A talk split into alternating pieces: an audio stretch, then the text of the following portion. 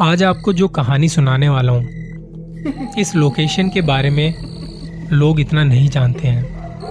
लेकिन ये जो लोकेशन है, दिल्ली के बहुत खास इलाके में है। पर इस कहानी से पहले मैं आपको थोड़ी इसकी हिस्ट्री बताना चाहूँगा, क्योंकि वो बहुत ज़रूरी है। अब ये कहानी की शुरुआत होती है, दिल्ली के मालचा महल में रहती है एक राजकुमारी। जहाँ भूत के डर से कोई नहीं जाता। दिल्ली में रायसीना हिल्स के पास चाणक्यपुरी एरिया में ये मालचा महल है। उन्नीस में भारत सरकार ने बेगम विलायत को इसका मालिकाना हक दे दिया था। इस टूटते हुए खंडर और चमगादड़ों से भरे हुए महल के लिए नई दिल्ली रेलवे स्टेशन के प्लेटफॉर्म पर नौ साल तक धरना दिया था उन्होंने। वो वहीं रहती थी। जब रेलवे के अफसर उन्हें हटाने आते तो उनके ग्यारह डॉबरमैन कुत्ते उन पर झपट पड़ते। पीछे से वो धमकी देती कि अगर कोई भी आगे आया तो सांप का जहर पीकर वो अपनी जान दे देंगी। उनका कहना था कि वो अवध के नवाब वाजिद अली शाह के खानदान की हैं और वो एक राजकुमारी हैं। और इस नाते से वाजिद अली शाह का ये महल उनका ही हुआ।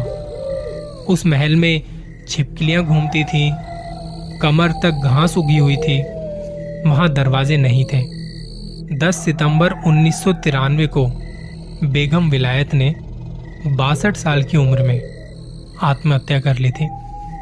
अवध के आखिरी नवाब वाजिद अली शाह को 1856 में अंग्रेज़ों ने सत्ता से बेदखल कर दिया था।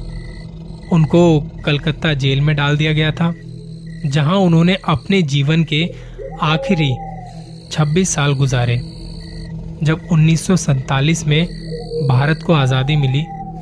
तब तक वाजिद अली शाह का खानदान इधर उधर बिखर चुका था। पर कई लोग क्लेम कर रहे थे कि वो नवाब के खानदान के हैं।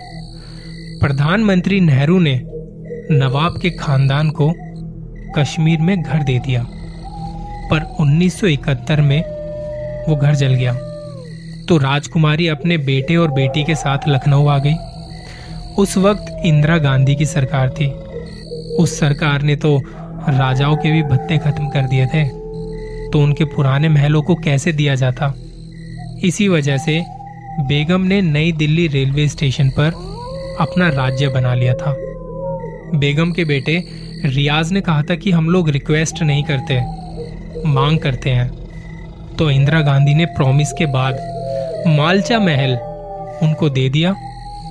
फिरोज शाह तुगलक ने इस महल को तेरहवीं शताब्दी में बनवाया था। जब नवाब शिकार करने आते थे तो वो इसी महल में रुकते थे। इस घर में ना तो बिजली थी, ना पानी की supply. Archaeological survey of India के एक अफसर धर्मवीर शर्मा ने इस महल का निरीक्षण किया। तब एक सांप छत से उनकी बाह पर गिर गया। धर्मवीर ने उस वक्त कहा था कि अब मैं इस महल में कभी नहीं जा सकता। पता नहीं बेगम कैसे रहती है वहाँ पर। सिर्फ़ छिपकलियाँ, सांप और चमगादड़ रहते हैं उस महल में। ये महल एक भूता महल है। पर कुछ लोगों को यह भी लगता है कि इसमें बहुत खजाना छिपा हुआ है। जैसा कि हिंदुस्तान के हर महल के लिए लगता है। 24 जून उन्नीस सौ चौरानवे को कुछ उत्साही लोग उस घर में उसी खजाने की तलाश में घुस गए। दोनों भाई बहन डर गए। उन्हें डर हो गया था कि कहीं ये लोग उनकी माँ की कब्र को न खोद दें खजाने के चक्कर में। तब इन दोनों भाई बहनों ने खुद ही अपनी माँ की कब्र खोद दी और डेड बॉडी जला दी, ताकि माँ की डेड बॉडी को कब्र में कोई नुकसान न पहुँचा सके। राख को एक बर्तन में रख दिया इस घटना के बाद दिल्ली के लेफ्टिनेंट गवर्नर ने उनको रिवॉल्वर मुहैया कराई। एक वक्त था उन लोगों के पास 28 कुत्ते थे उनकी हिफाजत के लिए, पर आसपास के लोग उन कुत्तों को जहर देते रहते थे। बाद में कई मर भी गए। लोगों ने उनके महल से चांदी और सोने का सामान भी चुरा लिया था। पर अब अब धीरे धीरे इस महल के भूता होने की खबरें फैलने लगी। लोग कहने लगे कि एक दो पत्रकार की भी कहानी है, जो इस तलाश में घुसे थे यहाँ पे इस महल में, पर वापस नहीं लौटे। भाई बहन का बाहरी दुनिया से कोई वास्ता नहीं था। वो बस खाने पीने का सामान लेने घर से बाहर निकलते थे, और वो भी मुँह पर कपड़ा बांधकर। महल के सोने चांदी से उनका काम चल रहा था अच्छा खासा।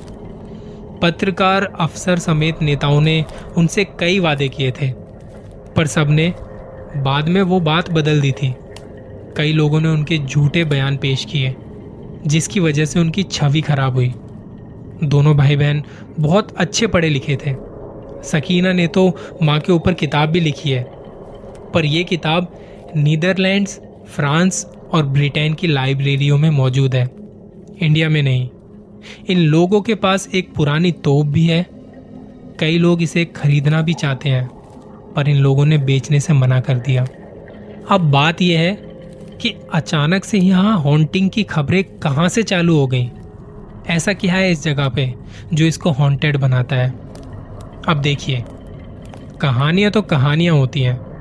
उस पर आप कितना यकीन करते हैं या कितना नहीं करते हैं, ये तो आपका अपना नज़रिया है। लेकिन अगर कुछ हॉन्टिंग्स की खबरें हैं तो क्या पता वहाँ कुछ ज़रूर हुआ हो? क्योंकि खबरें भी तभी आती हैं जब कुछ हो। इसके बारे में पुख्ता तौर पर भी ऐसा नहीं कहा जा सकता कि मैंने वहाँ पर कुछ ऐसा देखा है। मगर कुछ लोगों के एक्सपीरियंस हैं जो इस जगह को वाकई में खतरनाक और डरावना बनाते हैं। इसके भूता होने की कहानी चारों तरफ़ फैली हुई है। यहाँ रहने वाली अंतिम महिला, जो खुद को अवध के नवाब का वारिस बताती थी, उसकी मृत्यु हो चुकी है। दरअसल, भारत सरकार ने उन्नीस में इस महल को बेगम विलायत को दे दिया था।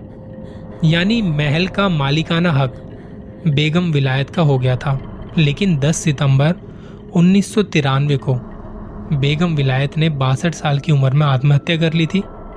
उसके बाद से ये महल खाली है और उसकी दीवारें जर्जर हो चुकी हैं। इन सब बातों की जाँच पड़ताल करने के लिए एक रिपोर्टर वहाँ गए। एक अच्छी खासी और किसी बड़े न्यूज़ चैनल में रिपोर्टर थे वो। उनका कहना है कि इस जगह को उन्होंने बड़े अच्छे से देखा है, क्योंकि उस एरिया में इनकी काफ़ी रिपोर्टिंग होती रहती है। इनको जब ये काम मिला अपनी एजेंसी की तरफ़ से तो पहले तो इन्होंने थोड़ा सोचा और शाम होते होते ये मान गए। इनके साथ में एक कैमरामैन भी था और एक लाइट वाला भी। इनको सख्त हिदायत दी गई थी कि आप वहाँ किसी चीज़ से छेड़छाड़ नहीं करेंगे। बस आपको वहाँ हॉन्टिंग्स की खबरों की जाँच पड़ताल करनी है, जिसके लिए उन्हें बताया गया था कि शुक्रवार को रात के वक्त बेगम विलायत के दोनों बच्चे मदरसे जाते हैं और रात भर वहीं रुकते हैं। तो आपको शुक्रवार की रात को ही जाना होगा। शुक्रवार की रात जब दोनों भाई बहन मदरसे के लिए निकले तो उसके एक घंटे बाद ये रिपोर्टर और इनकी टीम वहाँ पहुँची। रात के लगभग दस बज रहे थे।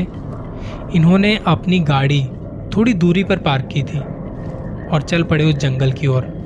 ये मालचा महल थोड़ा जंगल में जाके है और रात के वक्त जंगल में बाकी चीज़ों का भी खतरा बना रहता है। ये तीनों बहुत धीरे धीरे आगे बढ़ रहे थे। जंगल से आती कुछ आवाज़ें रात को और ज़्यादा डरावना बना रही थी। कुछ झाड़ियों और पथरीले रास्तों को पार करते हुए ये पहुँचे महल के पास। अब उन्होंने अपना कैमरा ऑन किया और चल पड़े महल के अंदर। इधर उधर लाइट से देखते हुए चीज़ों को देख रहे हैं। उन्हें इस बात का भी ध्यान रखना है कि कहीं वो दोनों भाई बहन ना आ जाएँ। अंदर हर तरफ़ मकड़ी के जाले लगे हुए हैं। कुछ कपड़े थे, कुछ सामान रखा हुआ था, जिन पर धूल जमी हुई थी। महल की दीवारों पर साफ़ साफ़ दिखाई पड़ रहा था कि कितनी बुरी हालत में है ये महल। जहाँ ना कोई साफ़ सफ़ाई होती है, ना वहाँ पे कोई लाइट है। पता नहीं दोनों भाई बहन कैसे रहते हैं इस महल में। वहाँ बड़ी बड़ी घास उगी हुई थी, तीन संदूक भी थे। शायद उनमें कोई खजाना हो सकता था। पर उन्हें पहले ही कहा गया था कि किसी चीज़ से कोई छेड़छाड़ नहीं करनी है। तो उन्होंने दूर से ही उस संदूक की हालत देखी और तभी कैमरामैन के पैर पर कुछ लिपटा। लाइट से देखने की कोशिश की तो पता चला कि सांप था, जो कि ज़्यादा बड़ा सांप नहीं था। उसने पैरों को झटका और सांप को दूर किया। अंदर से चीज़ों को देखने के बाद थोड़ा बाहर आए।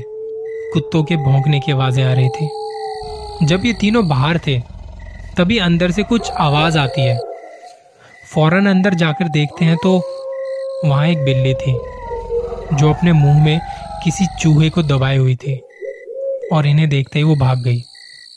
ये देखते ही जैसे ये लोग वापस बाहर जाने के लिए पलटे, तभी वो तीनों संदूक एकदम से खुले, धड़ाम की आवाज़ के साथ। टॉर्च से देखने की कोशिश की, यहाँ वहाँ देख रहे थे पर वहाँ कुछ दिखाई नहीं पड़ा।